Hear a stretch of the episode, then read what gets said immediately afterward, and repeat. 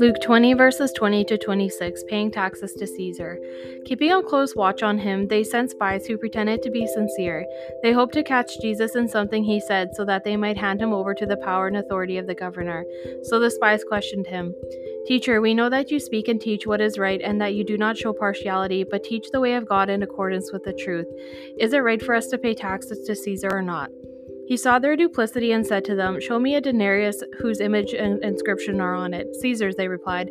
He said to them, Then give back to Caesar what is Caesar's and to God what is God's.